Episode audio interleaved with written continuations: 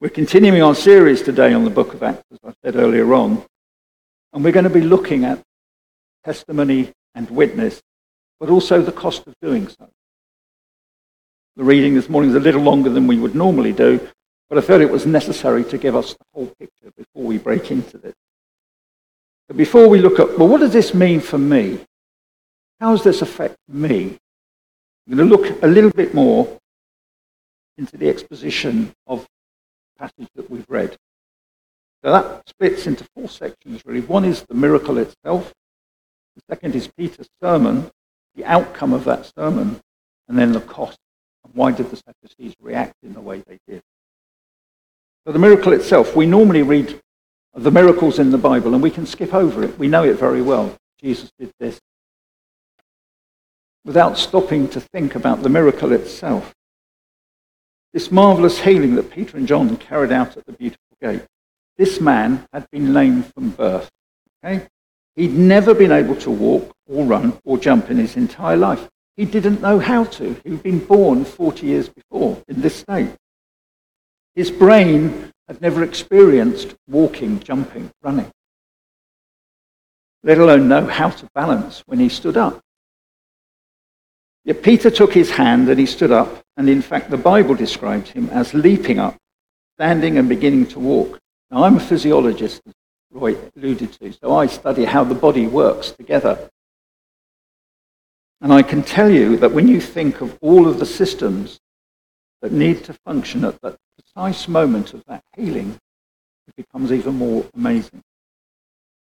The complexity of the interaction of our brain, our muscles, tendons, sight and sound in actually just standing up and not falling over.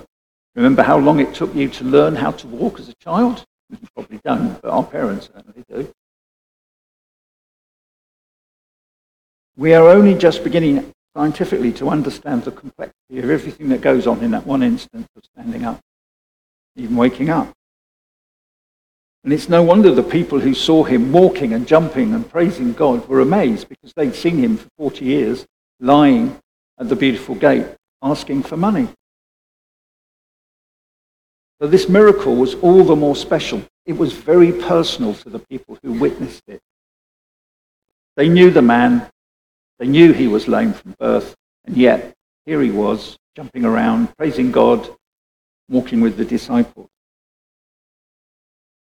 So the amazement led all the people to run, not walk, not amble, but to run to the disciples. In the portico called Solomon's portico, they were utterly astonished, amazed. They wanted to know how did this happen? And it gave Peter the opening he needed to share, to share the story of Christ.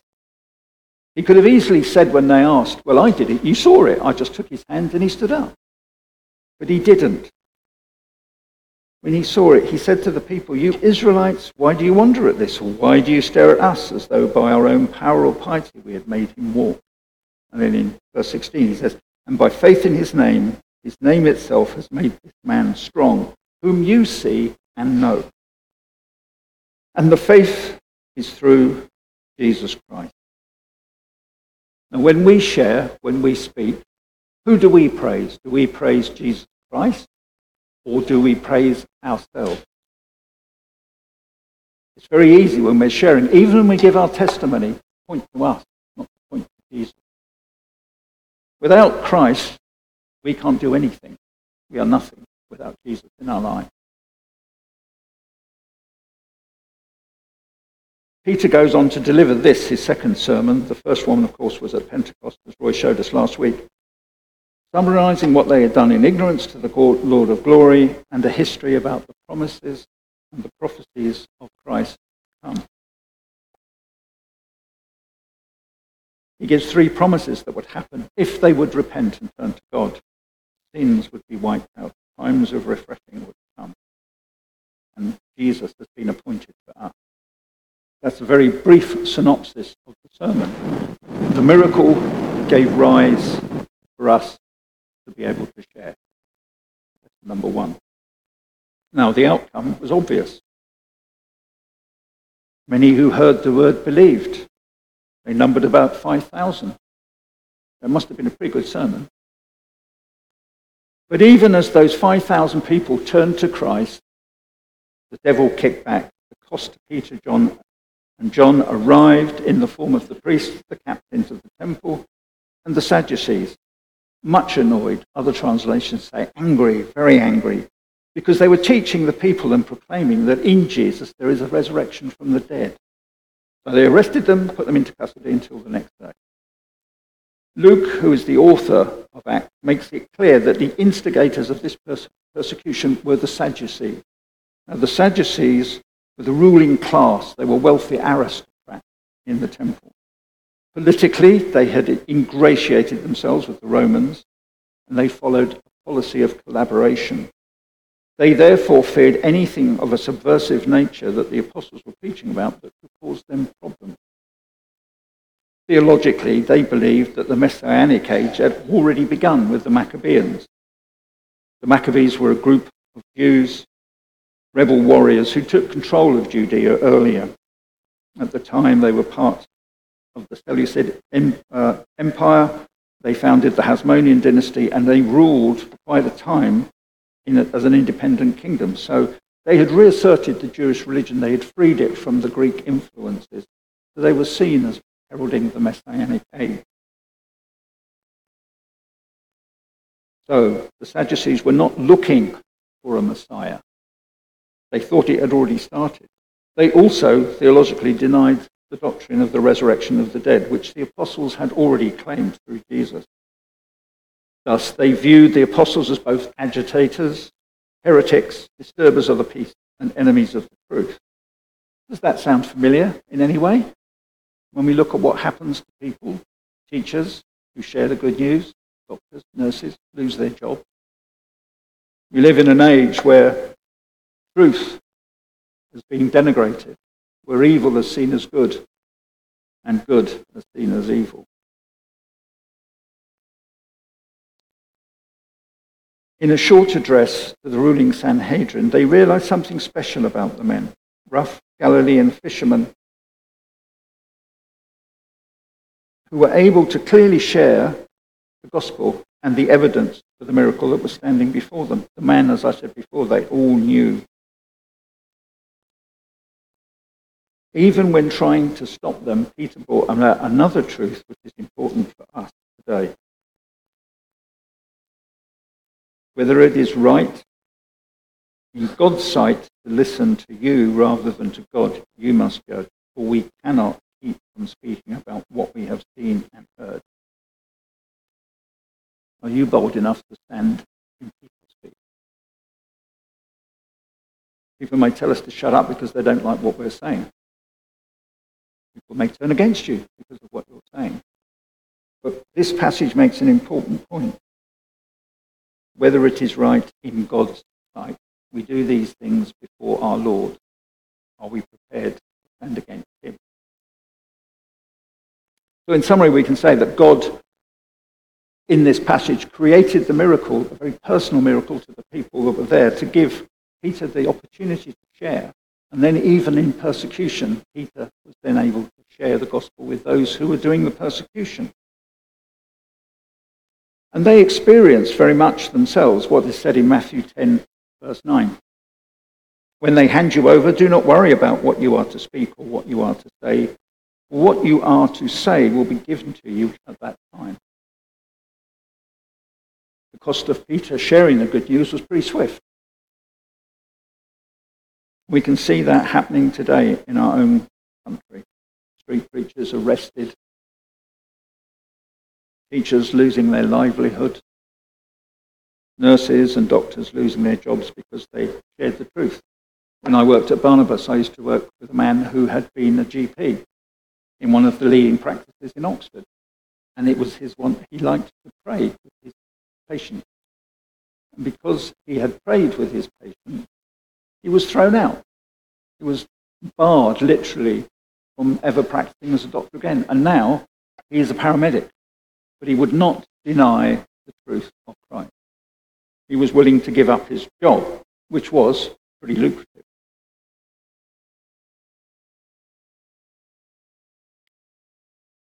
In summary, God can create opportunities for us to witness in many different situations to groups, as in this morning's passage, but also to individuals, as the example of Jesus and the Samaritan woman, or Philip and the eunuch. He has equipped us with his word through Scripture. And this Holy Spirit that was given to us that we learnt about last week at Pentecost gives us the words to say at the time needed. Peter and John were not afraid to share the good news of the gospel of Jesus Christ. Acts chapter 4, verse 12 says, There is salvation in no one else, for there is no other name under heaven among mortals by which we must be saved. Would you personally be able to say that to a member of your family, to a neighbour? What about John 3:16? For God so loved the world that he gave his only son that whoever believes in him should not perish but have eternal life. Or John 14:6 where Jesus says, I am the way and the truth and the life. No one comes to the Father except through me. So how does this play out in our own lives as Christians, as disciples of Jesus Christ? We are called, we are commanded to share our faith. Now, for a lot of people, that's a terrifying prospect. I can't stand on a street corner and proclaim the gospel, but that's not just what this means.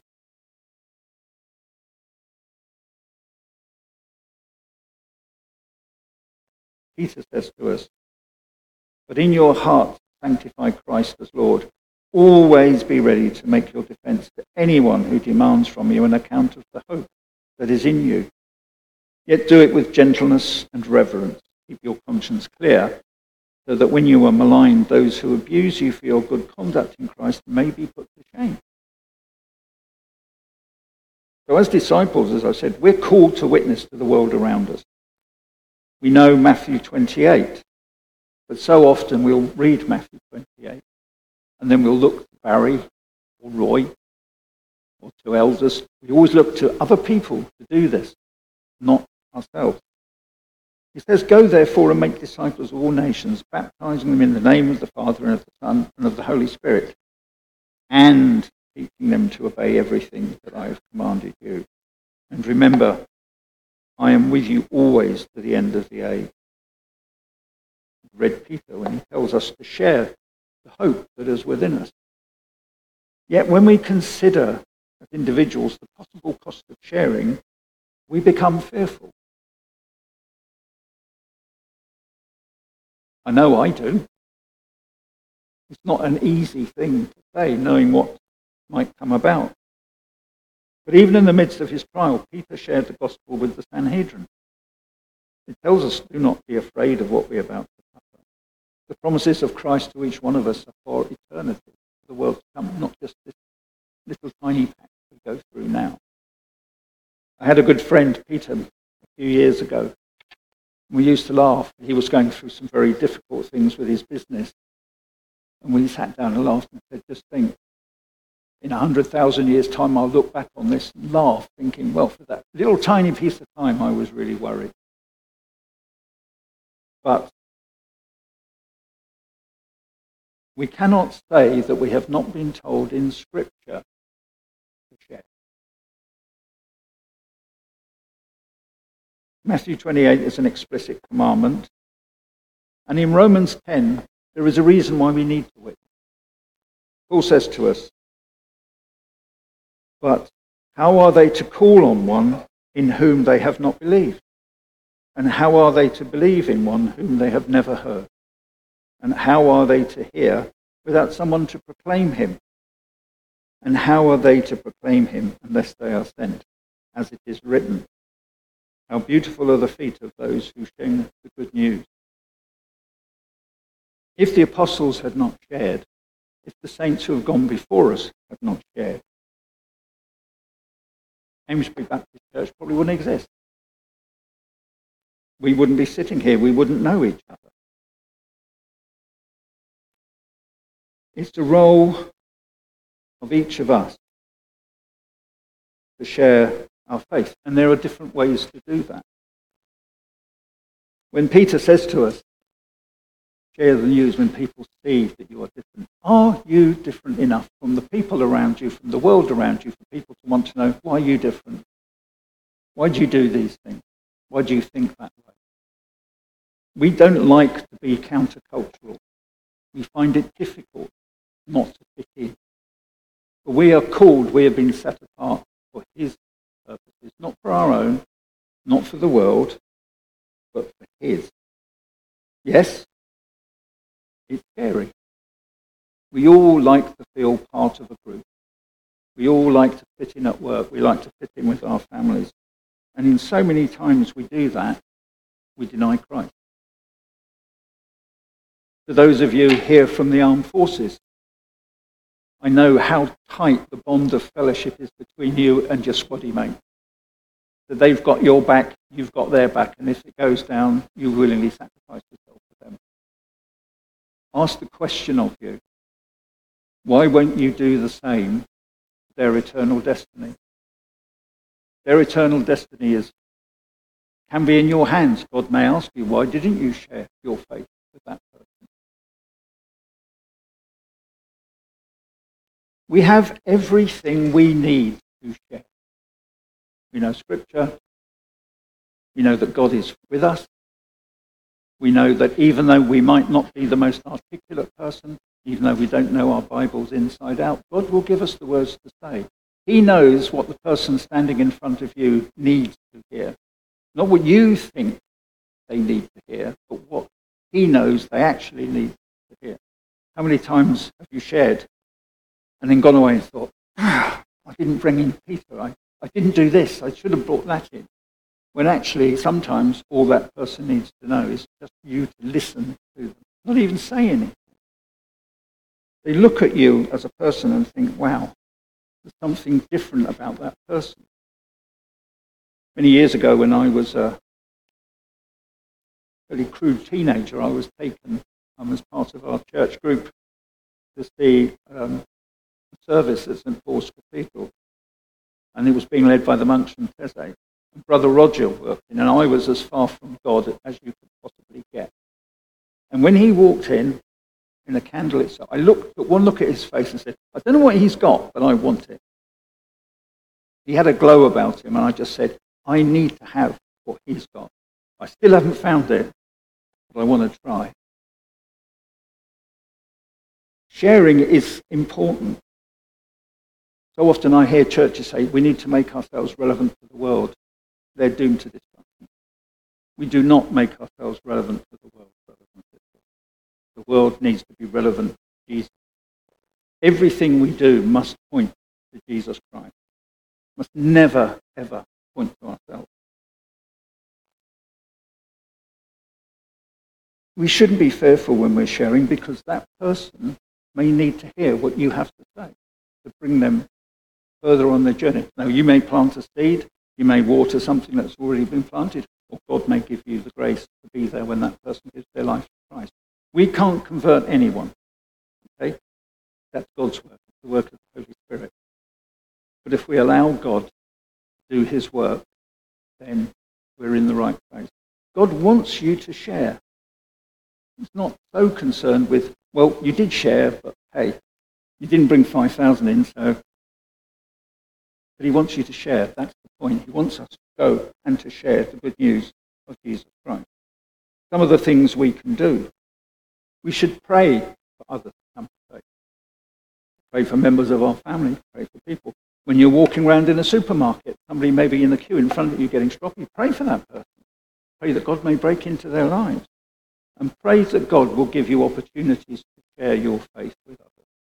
Be bold enough to pray for that prayer. And if he gives you that situation, there are no magic formulas or words that you can say. You can't take a piece of paper and say, if I read this out to you, you're going to become a Christian. It doesn't work that way. 60% of people who start their journey of faith do so because they've heard from family or friends. Christianity is about people. And people share with, guess what?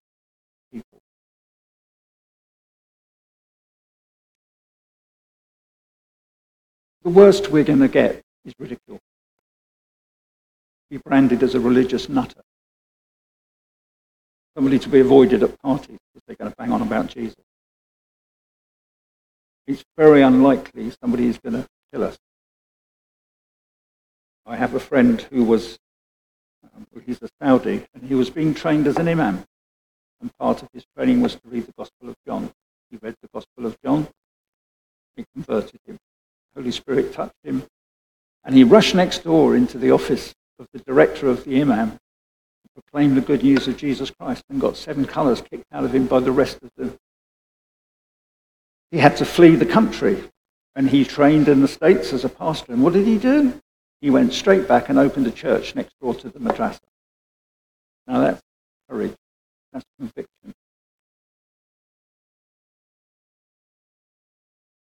Some of us may be called to share with larger groups, but again, whether it's individually or in large groups, God is always going to be there with us. We have the Holy Spirit. Do you believe that? Do you believe in your heart that you have the Holy Spirit with you? Or do you always try and do it in your own strength? We need to learn to let go and let the Spirit work in us and through us.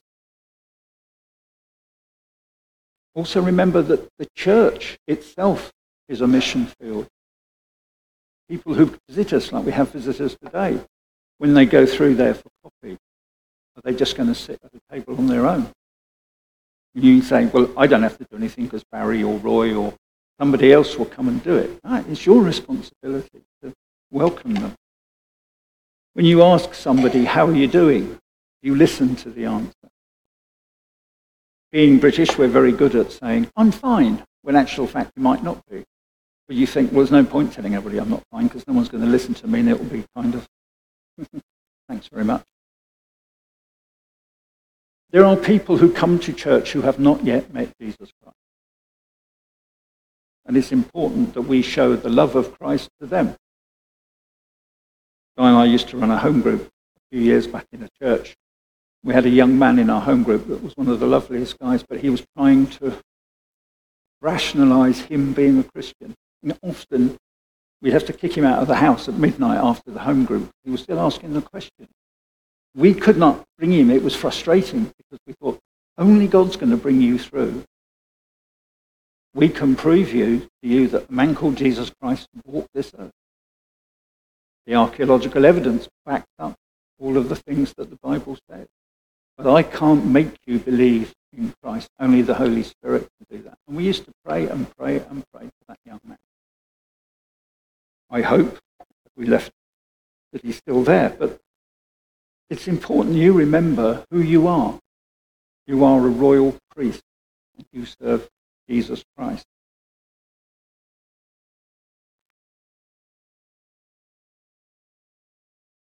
What happens if I do witness and nobody listens to me?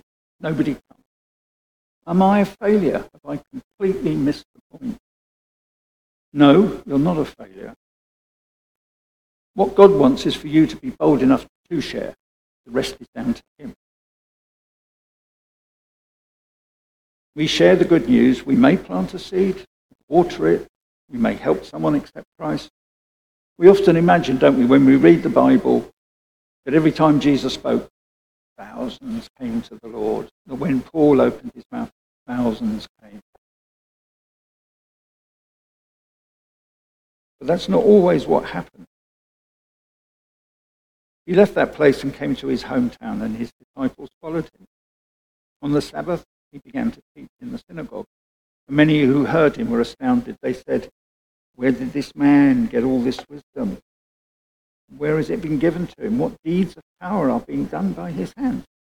Is this not the carpenter, the son of Mary, and brother of James and Joseph and Judas and Simon? And are his sisters here with us? And they took offense at him. Then Jesus said to them, Prophets are not without honor except in their hometown and among their own kin and in their own house. And he could do no deed of power there except that he laid his hands on a few sick people and cured them. And he was amazed at their unbelief. Jesus himself was amazed at their unbelief. So we should not expect when we share people to turn away.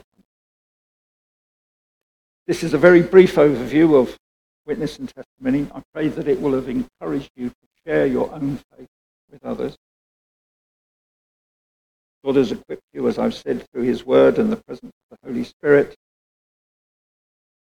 Lose the fear. The more times you do it, the less that fear becomes. The hardest part, like most things, is always doing it for the first time, stepping over We should want to share because of what was done for us on the cross at Calvary.